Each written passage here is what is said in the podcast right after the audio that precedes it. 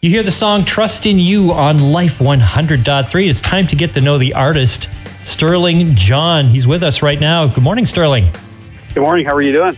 Doing good. Now, Stirling, you're living in Alberta right now, but you're originally from the Barrie area. That's right. Yeah, no, I grew up in Barrie, Ontario, and uh, I was around when Life 100.3 started up. And, uh, and I remember when the radio station was just getting all their channel all online, and they played the same song over and over again, checking their repeater station. So, yeah, I was around for that. And uh, it's just amazing to have uh, followed my passion with music and, and now on Life 100, 100.3 and Christian radio across Canada. And uh, what brought you out to Alberta? Well, I always had a dream of policing, and uh, I was accepted to the RCMP back when I was 19 years of age. And I transferred out here to Alberta, went to Lethbridge Detachment, went up north to Fox Lake Fort Vermilion, and uh, I got a transfer down to Stony Plain Spruce Grove, which is just the west side of Edmonton. And uh, yeah, so I've been doing that for the last 17 years of my life, and uh, both frontline policing, but also on our helicopter platforms. So we service Western Canada on some of those high profile missions that uh, many people would have seen on the news over the last couple of years. Yeah. Um, yeah, it's been a, quite a ride and experience for sure. Now, first of all, tell us about the song that we're playing on Life Now, Trust in You. What's that about? So I didn't actually write Trust in You. Michael Weens uh, wrote that song, a good friend of mine. And the song really resonated with me um, because I went through a really tough time back in you know, 2013 to 2017. It was a moment, it was a dark time in my life. It was navigation of divorce, um, you know, raising my kids and trying to be the best dad I could be.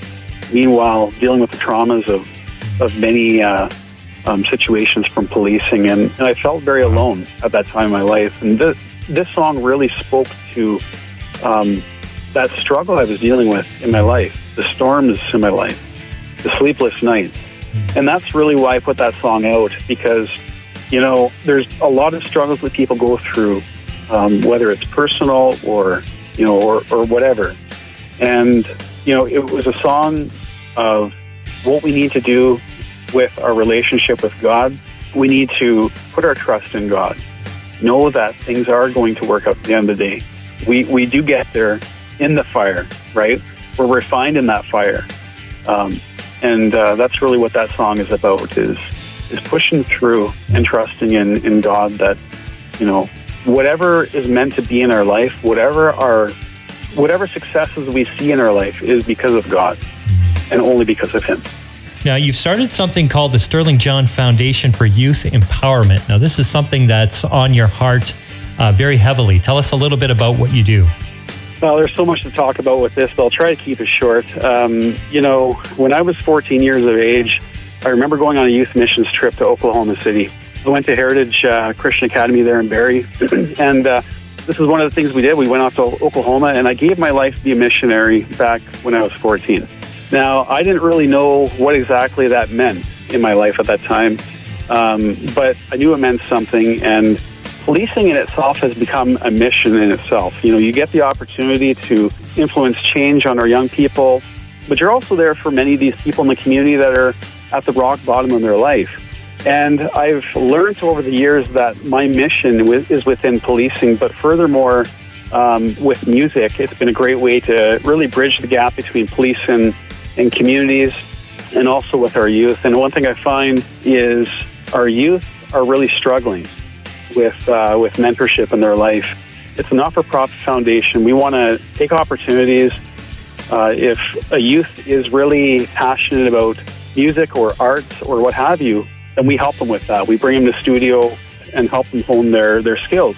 And uh, I'm really looking forward to the next couple of years as to what we can do with our our uh, foundation and also working with many other nations within First Nations within Canada. Mm.